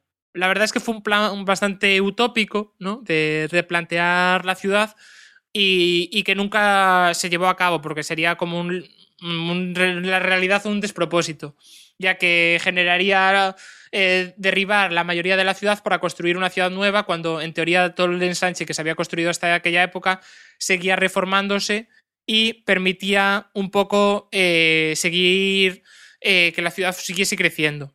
Pero en realidad sí que se conserva un caso concreto de, de una vivienda block que es la, la, casa Block, que se construyó bueno, a través del Gatepac, que es una serie de arquitectos catalanes que se habían agrupado, y se llevó a cabo. GATPAC. ¿Eh? GATPAC, sí. GATPAC era el de España. Bueno, con C. GATPAC. Sí. Grupo de arquitectos catalanes para la arquitectura y la construcción. Sí, construcción. Ah, contemporánea. contemporánea. Para la arquitectura contemporánea. Que an antes de irnos, en un futuro capítulo tendremos que hablaros de Le Corbusier y contaros quién era, porque esto que intentó hacer en Barcelona, que está contando Alberto, o sea, no es nuevo. O sea, él luego llegó, se fue a Sudamérica y fue ciudad por ciudad intentando colocarles el vamos a tiraros todo abajo y vamos a hacer aquí unas torres que no sé qué. Pero él aún así. intentaba vender en todas partes, ¿verdad? Aún así era un así. genio, un genio de la arquitectura y hoy sería Sí. considerado un genio del marketing también. Pero a, ni- también. a nivel de urbanismo no. Yo No. creo que. No, no, sus, ideas, sus ideas no triunfaron y yo creo que no tendría tampoco mucho sentido. Menos Yo mal. creo que tenía. Bueno, Sí. la carta de Atenas, la influencia que ha tenido la carta de Atenas. Sí, sí. Pero sí. era un tema que después se descubrió que era muy ingenuo, ¿verdad? Sí. A cómo funciona el urbanismo realmente. Desde mi punto de vista. Bueno, ya lo trataremos en un futuro episodio. Sí, sí, bueno, ya tenemos lo tema, ya tenemos tema. Ya- Ya tenemos una serie de temas bastante a, a- añadir uno nuevo. Bueno, posteriormente tuvo lugar la guerra civil en España, que la verdad es que bloqueó un poco todo el crecimiento que se había tenido en la ciudad de Barcelona y eh, provocó un estancamiento, sobre todo también el crecimiento de población en la ciudad, provocó una serie de construcciones de suburbios de peor calidad, sobre todo de, bueno, en las aledaños de, de la ciudad, y que fue como deteriorando la, la ciudad un poco a nivel residencial y demás. Se fue reduciendo los estándares y fueron como apareciendo polígonos, eh, las afueras, viviendas marginales que eh, quedaban como sin urbanizar y sin ningún eh, servicio, tanto ni de agua, ni de equipamientos, ni nada. Esto provocó pues una quiebra bastante importante con todo lo que, bueno, con el desarrollo que había tenido lugar con toda la construcción de- del ensanche, ¿no? Y un poco posteriormente, a, los a- eh, partir de los años 70, eh, 80, se retoma un poco la, el esplendor eh, urbanizador y constructor que, que tuvo lugar en la ciudad de Barcelona y empieza otra vez a aumentar la construcción existente eh, a través de seguir colmatando las propias eh, manzanas del ensanche. Es decir, si en un primer momento existía una manzana más o menos de tres o cuatro, bueno, de cinco alturas, posteriormente cada vez la manzana se fue aumentando de alturas hasta llegar a, a siete, incluso a diez alturas, eh, y con los tejados eh, mansardados que permitían no ver toda la altura que, que poseía el edificio, ¿no? Esto permitió que cada vez existiera más ocupación de la ciudad y eh, generase como más espacios eh, que, no impidiesen poder vivir de una manera más o menos eh, cómoda. Y no sé si ahí tenéis vosotros algunos ejemplos que, que comentar. Juan, tú el tuyo, de cuándo empezó a construirse. Sí, más o menos es, es justo de esta época. El, el- el edificio así que en el que estuve pensando yo de Barcelona, así pues por lo que fuese, es la Fundación Miró, con- que se construyó, pues eh, creo que se empezó en el 72 y se debió de inaugurar como en el 75, aunque después sufrió una ampliación en el, en el 88. Es de Josep Louis Sert, que, bueno, eh, Sert era, era un tipo bajito y, y con gafas. La imagen que tengo es de, es de justo esta época de, de antes de la guerra de la guerra civil. Es de los primeros arquitectos españoles y catalanes, por supuesto, que se involucraron dentro del movimiento moderno. En el caso de Sert, además, mm, bastante a fondo, fue de los que participó en reuniones internacionales con otros arquitectos de, de la época. Fue miembro del, precisamente hablábamos antes del GATPAC, pues es uno de los miembros fundadores. Y su carrera en España, pues más o menos quedó cortada cuando acabó la guerra civil, en el que, bueno, se exilió a Estados Unidos, allí fue, eh, fue incluso director, creo, de la Escuela de Arquitectura de Harvard, creo que, que sucedió a Gropius, otro de los nombres propios de la arquitectura moderna a nivel mundial. Y bueno, de, de todas maneras, pues siguió, mantuvo cierta relación con España y fruto de, estas relaciones era su amistad con, con Miró y cuando se planteó la construcción del, pues de la Fundación Miró, de un museo en el que exponer las obras de este pintor, en colaboración con, la, con el propio Ayuntamiento de Barcelona, se escogieron unos terrenos que están en Montjuïc. Y entonces, bueno, pues eh, yo la única vez, el hecho de haber escogido este edificio, para hablar de él un poquitín, es que solo he estado una vez en Barcelona. La segunda será este fin de semana que viene. Y fue un viaje así muy rápido, muy rápido, muy rápido. Y una de las cosas que teníamos clara que queríamos ver era el pabellón de Barcelona, obviamente. Y entonces en la que nos hizo de guía, que era un, en, aquella, en aquella época éramos todavía estudiantes, una compañera de, clase que se había ido un año, o, no sé si al final había acabado la, carrera allí en Barcelona. Bueno, el caso es que nos hizo de Cicerone y nos dijo, mira, pues ya que estamos aquí eh, a ver el pabellón alemán, andamos un poquito más y vamos a ver la, Fundación Miro de, de, de, como digo. Entonces, después de haber visto la, el pabellón alemán, que es, eh, no sé, para que os hagáis una idea, para los que hemos estudiado arquitectura, lo hemos visto tantísimo, lo, hemos estudiado, lo hemos dibujado, lo hemos eh, es como si de repente te encuentras cara a cara pues con un actor famoso al que admiras muchísimo, con un cantante y entonces pues la impresión es así totalmente de shock, ¿no? Entonces al salir de allí seguimos continuamos la visita subiendo por toda la montaña, que hay que hacerlo a pie y es un entorno así muy de bosque, muy con muchos árboles y de vez en cuando uh, según íbamos subiendo por la montaña nos iba diciendo, mira, allí se ve un, trocito, ¿no? Y, y cuando llegamos allí, pues me quedé impresionado, porque es un edificio de hormigón por fuera. El hormigón puede parecer que es un elemento muy duro, muy, muy poco amigable, ¿no? Hay una pintada en la Escuela de Arquitectura que pone el hormigón armado educa en la indiferencia. Y, sin embargo, el, el, hormigón, cuando se trata bien, es un, es un material súper expresivo, ¿no? Entonces, este edificio juega con eso, juega en, con modelar a base de encofrados el, el, pues el propio material. Tiene unos lucernarios eh, muy característicos y bueno, tiene pues eso, bastantes elementos así que ves que, que el hormigón está tratado de manera distinta.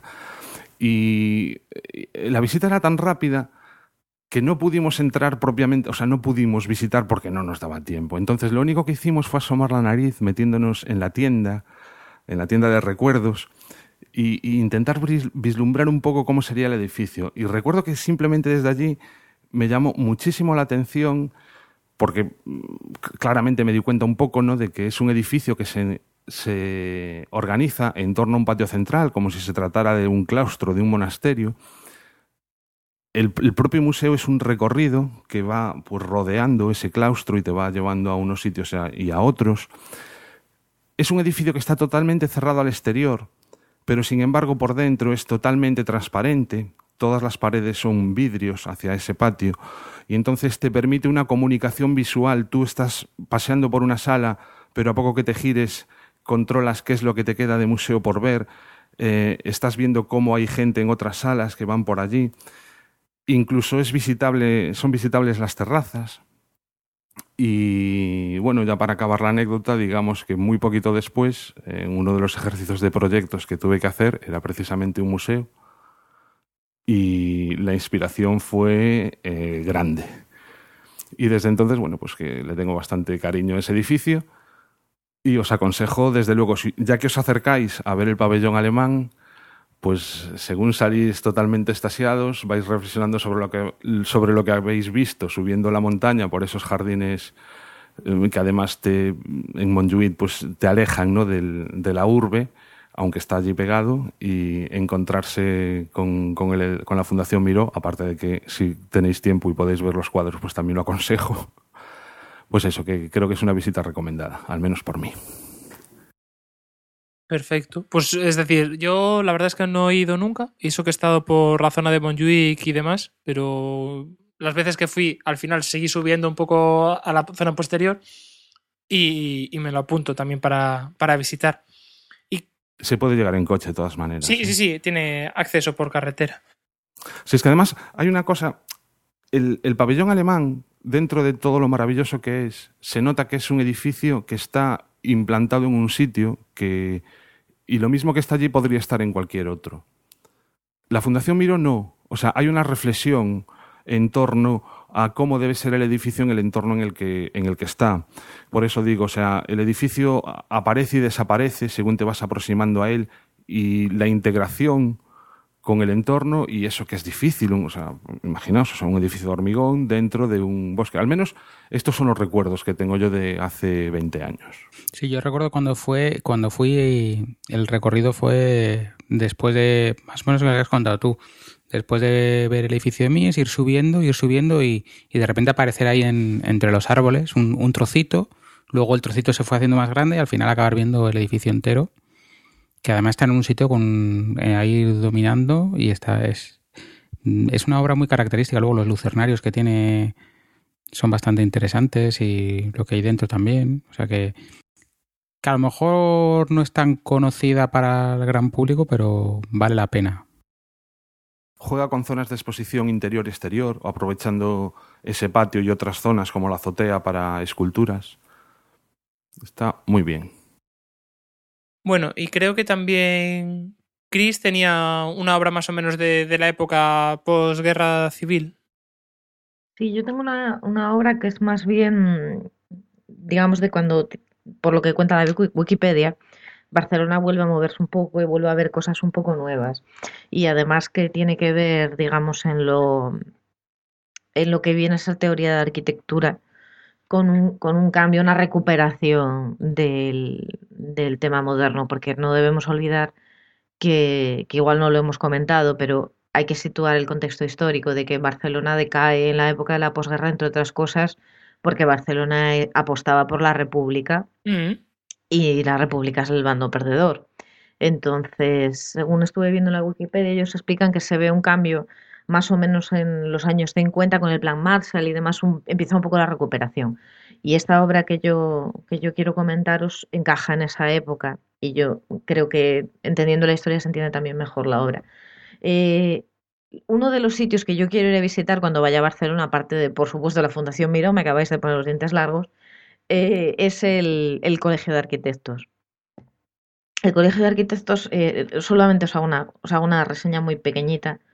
Eh, el Colegio de Arquitectos de Barcelona se, hizo el, concurso para el edificio actual en el año 56 o 55 por ahí y ganó un proyecto de Moragas, que era un arquitecto que, digamos, mm, estaba bastante apoyado por el régimen y tal, y él presentaba una arquitectura bastante clásica que se ajustaba un poco al patrón de la, arquitectura de, de la autarquía, la arquitectura franquista. Y sin embargo, dentro del comité, aunque gana, gana el premio, dentro del comité de, jueces se comenta que eso no es lo que se debe de hacer. Y Gio Ponti, que estaba como juez, eh, dice, eh, Barcelona no puede renunciar a una arquitectura propia. Ya se podía hablar y apostar por la otra vez la arquitectura moderna, que es la arquitectura de la República, o por lo menos es lo que se entendía en aquel momento. Y entonces en una segunda ronda gana un proyecto de Busquet eh, que, es un- de una, que es una arquitectura completamente moderna. O sea, cuando se ve el edificio a día de hoy, el lenguaje es un lenguaje moderno actual. La propuesta está en la mm, Plaza Nova, la Plaza Nova, o sea, la Plaza Nueva, y está dentro del, del casco viejo.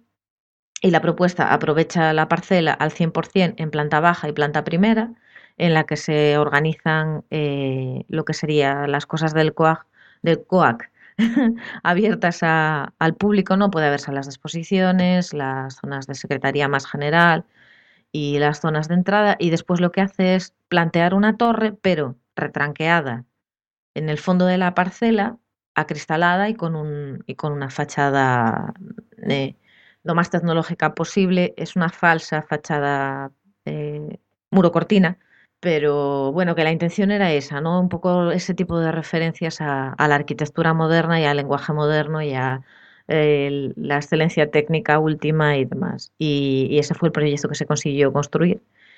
Y bueno, yo creo que explica cosas y yo tengo muchas ganas de ir a verlo, la verdad. Y algo curioso también es el mural, ¿no? Que rodea Ah, sí. la planta. Sí, cuenta, baja. cuenta. No, no, cuenta, cuenta tú. Nada, es simplemente que eso, que el mural que da la fachada de la plaza es de, es de Picasso. Y Miró tuvo una intervención también, pero por lo visto en las ventanas, pero por lo visto después la borró porque, bueno, por temas políticos, no sé qué, de eso no me enteré muy bien, entonces, bueno, lo comento porque comentaste la Fundación Miró, si no, ni siquiera lo iba a decir. Bueno, pues es una de las intervenciones así eh, en el propio casco histórico que tienen lugar en muchas ciudades al final Sí. de construcción moderna eh, en el propio casco histórico. Y avanzando ya un poco más, la verdad que ya nos vamos pasando ya de la hora, Sí, eh, pues podemos comentar sobre todo qué pasó en la ciudad de Barcelona con la llegada de, la democracia, es decir, con, la transición y posteriormente. Entonces, la verdad es que justo Barcelona eh, con ese cambio político, bueno, cambio de régimen un poco y de situación, eh, vuelve a recuperar la fuerza que tenía anteriormente y a través de, del arquitecto Oriol Boigas se plantea la construcción, bueno, organización de la ciudad sobre todo pensando en un futuro en albergar los Juegos Olímpicos que, que, se tu, que tuvo lugar en Barcelona en el año 92. Entonces, esto es como la excusa para que en la propia ciudad se tenga lugar una serie de, de, cambios, como es el cambio que en la playa que existe ahora, posteriormente, bueno, posterior a la Barceloneta, toda la playa que existe actualmente, que hasta esa época no existía, la construcción de una serie de plazas eh, en la ciudad, eh, bueno, a través de, de, construcción de espacios públicos que tampoco, tampoco existían y todos los equipamientos que se, que se construyeron para, para, los Juegos Olímpicos, tanto en la zona de Montjuic con, con los pabellones eh, deportivos y demás, y, también como en otras, en otras zonas que próximas, ¿no? Como en la zona de, de, la, de la playa y demás, como la Villa Olímpica, que estuvo lugar justo en la parte posterior a la, a la playa y que permitía una conexión directa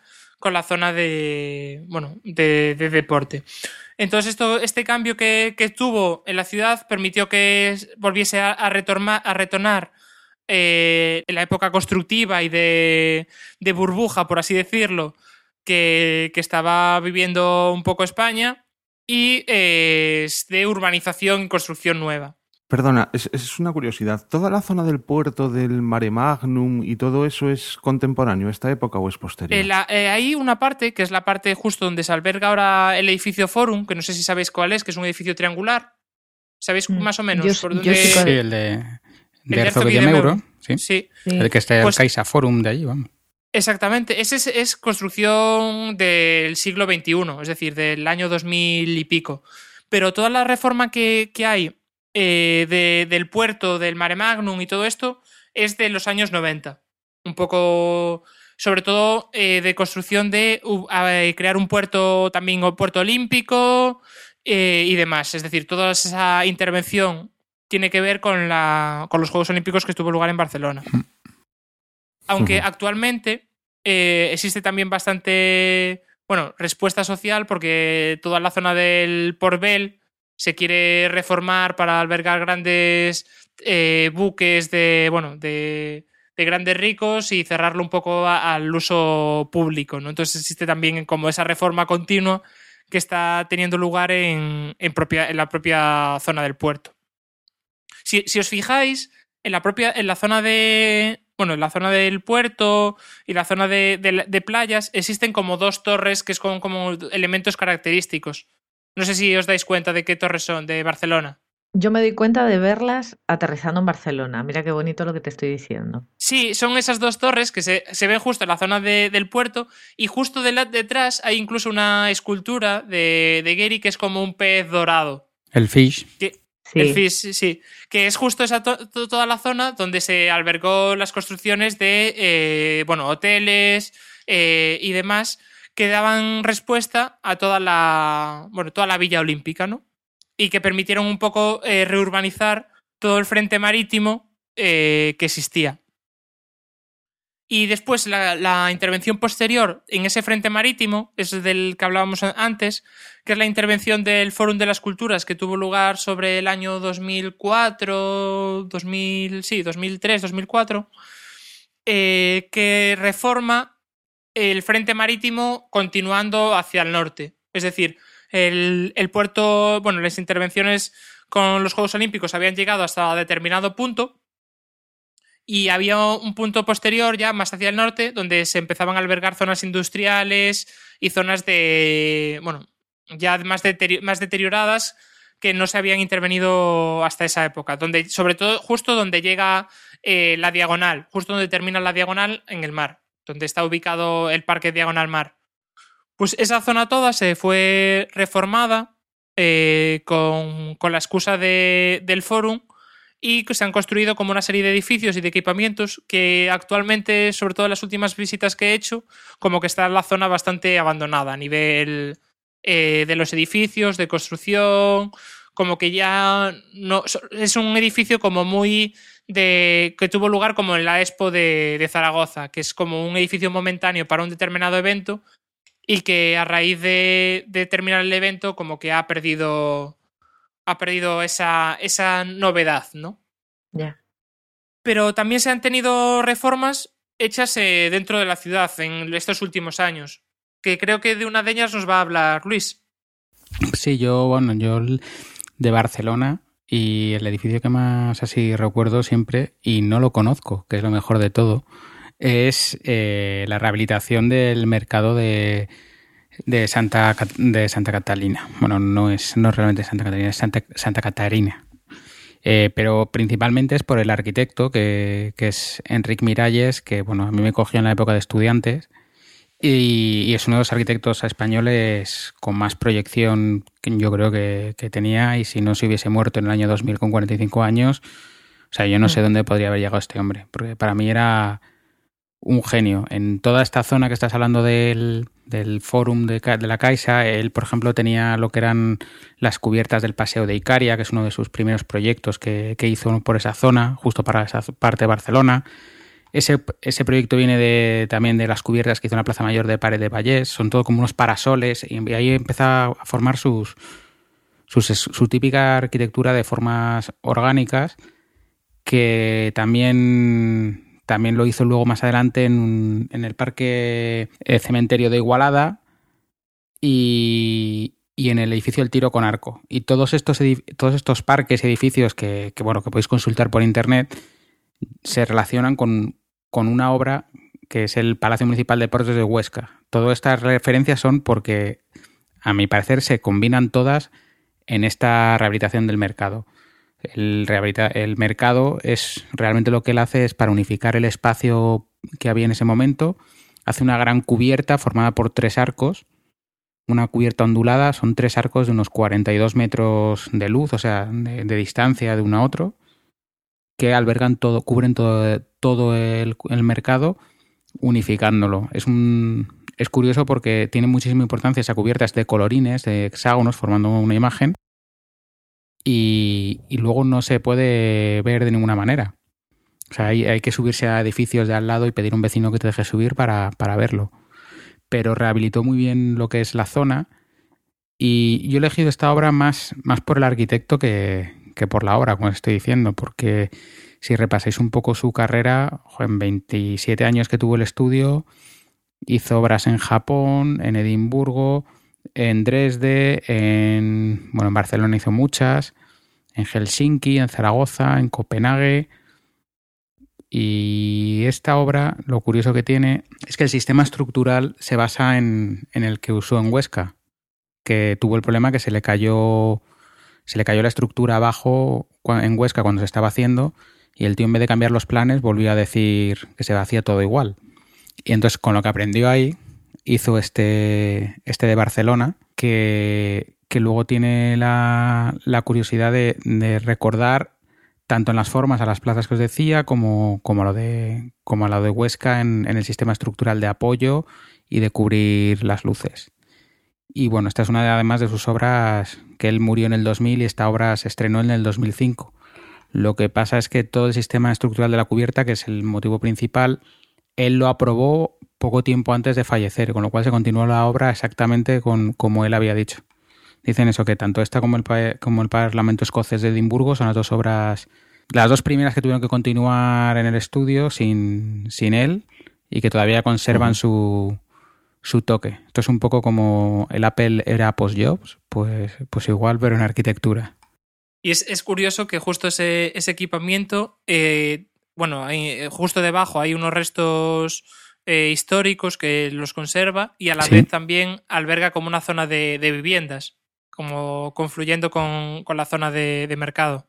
Claro, porque el proyecto era rehabilitar el mercado, pero él lo que hace es una operación urbanística, que es también uno de los motivos por lo que lo he elegido, es una operación urbanística en la que va más allá. Él con esa cubierta crea un espacio público eh, integra el mercado, integra unas viviendas que hay al lado, que aunque si ves en la foto ves ves que los, es una casa que no le pega nada a ese tipo de cerramientos, celosías que tiene, y si conoces la, obra de Miralles sabes que esos son característicos de su obra, incorpora más elementos haciendo, haciendo ciudad, o sea, convirtiendo el mercado en, en una plaza pública de la ciudad.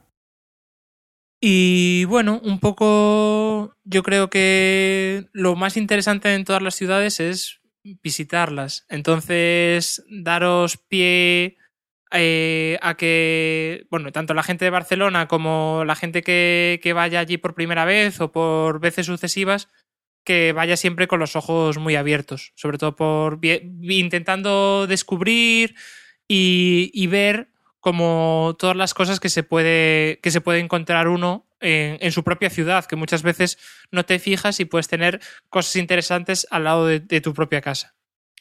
Y no sé, bueno, vamos a ir ya despidiendo, que va para largo este episodio. Y no sé, Juan, ¿qué, qué te ha parecido?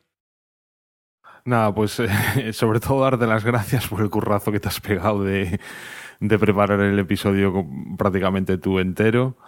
Eh, y no sé, Barcelona yo la conozco muy poquito, pero creo que es una, lo, poco, lo poco que vi, los poquitos días que pude disfrutarla, me pareció una ciudad súper interesante.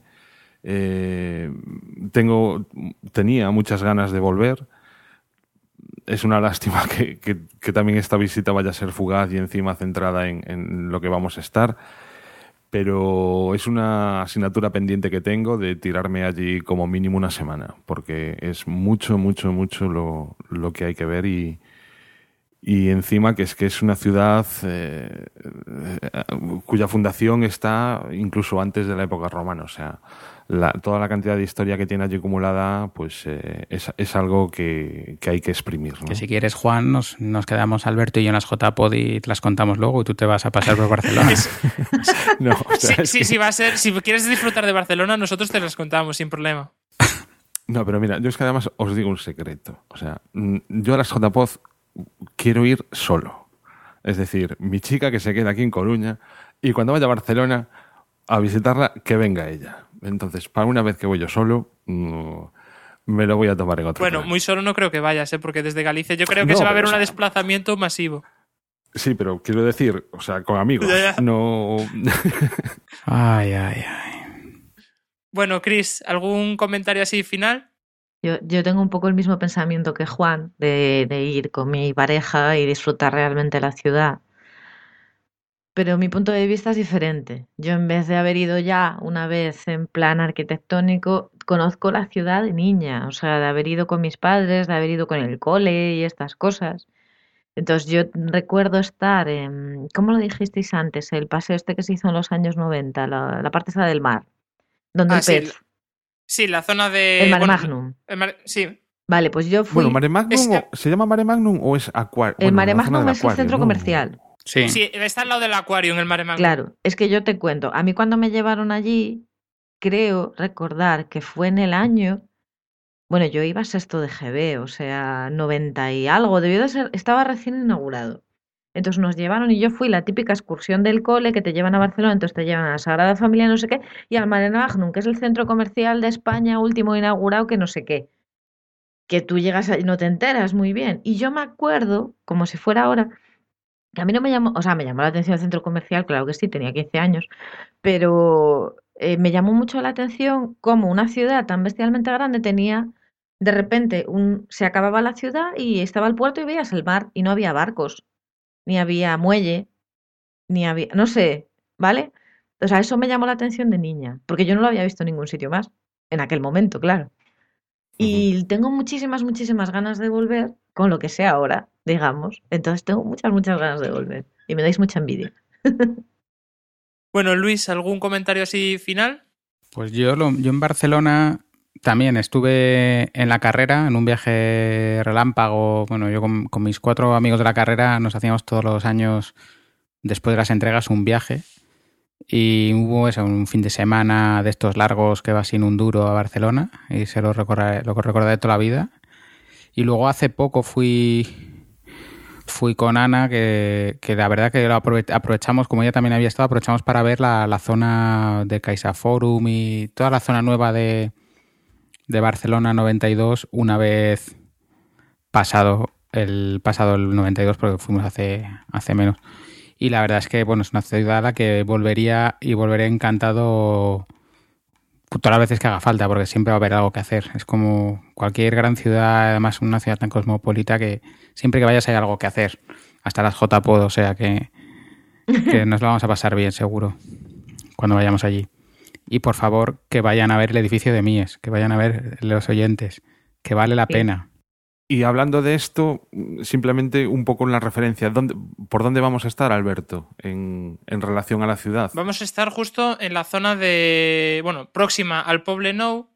Que a pesar de que he escuchado por ahí, he, visto escrito que es una zona de, polígono, al final no es como un polígono industrial como, como mucha gente piensa, sino es como una zona eh, incluso residencial, que cerca del Poble Nou, y, y justo queda como en la parte, nor, en la parte eh, nor- noreste de, de la ciudad.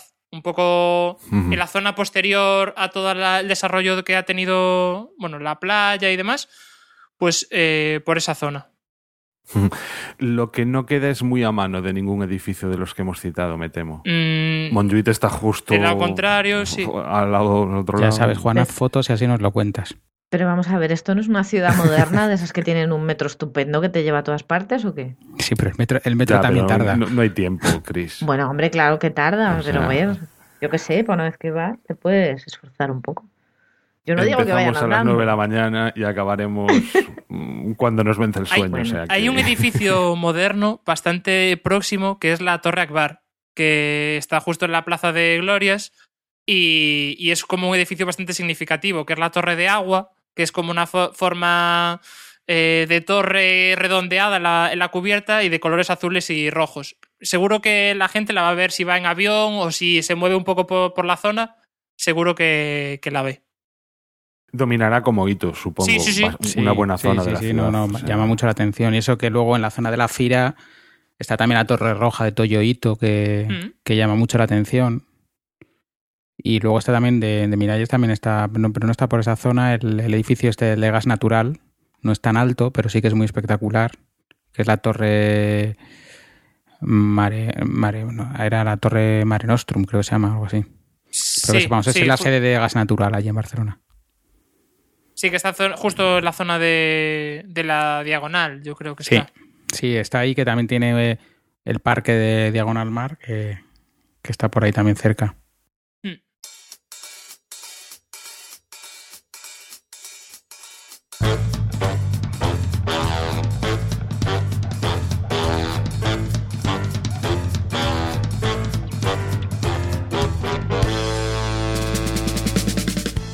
Bueno, pues yo creo que lo podremos ir dejando por aquí, ya con ganas de disfrutar de las JPod, que ya no queda nada. Y, bueno, no sé, formas de contacto, así queréis decir y despediros. Luis, Pues nada, yo, soy Luis, podéis encontrarme en Twitter eh, como LS Blasco y por internet, si no, en cosasdearquitectos.com. Y bueno, pues que a los que estéis por Barcelona esperamos veros y charlar un rato con vosotros. Y a los que no estéis, pues que nos escuchéis en breve, que grabaremos otro, que estamos ya lanzados. eh, Chris, Bueno, Pues yo nada, yo seguiré, os seguiré a estos locos por Twitter y ahí estoy para que me contéis lo que queráis. Me buscáis Cris Arquitectónica y ahí estoy en Twitter para vosotros. y Juan. Bueno, pues yo soy arroba Jordel en Twitter y como decía Luis, pues eh, si vais, los, a los que nos encontremos por allí en Barcelona, por favor, si escucháis el programa, pues eh, saludadnos, que seguro que nos hace muchísima ilusión. Y bueno, yo soy Alberto, Fortes Novo en Twitter y como decía Juan, creo que este año hay una aplicación que es Atrapa Podcasters. Entonces no, nos buscáis y, ¿Os y nos vemos. Sí, Sí, sí. Vale, ¿tú vale. también? Sí, sí, sí. Vale, pues Alberto es el primero de la lista. yo soy el primero de la lista, pero ya te lo has descargado. Sí, Yo es que, es que va por orden alfabético, o sea, no es raro que seas el primero. A es ver, que- que- Voy a quedar yo mal, pero me tenéis que explicar qué es Atrapa Podcaster.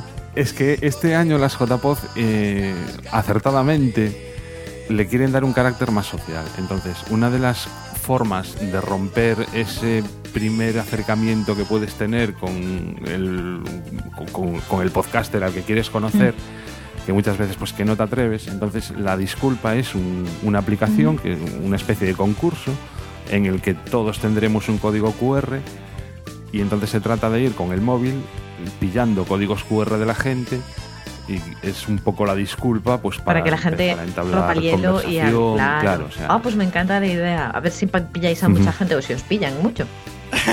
Además creo que hay premio, ¿eh? o sea, el que cace Ah. más podcasters le, un bien, premio, no muy sé qué bien. será. Bueno, Entonces, entonces va a ganar el que da las acreditaciones. seguro, que ya las tiene todas fichados.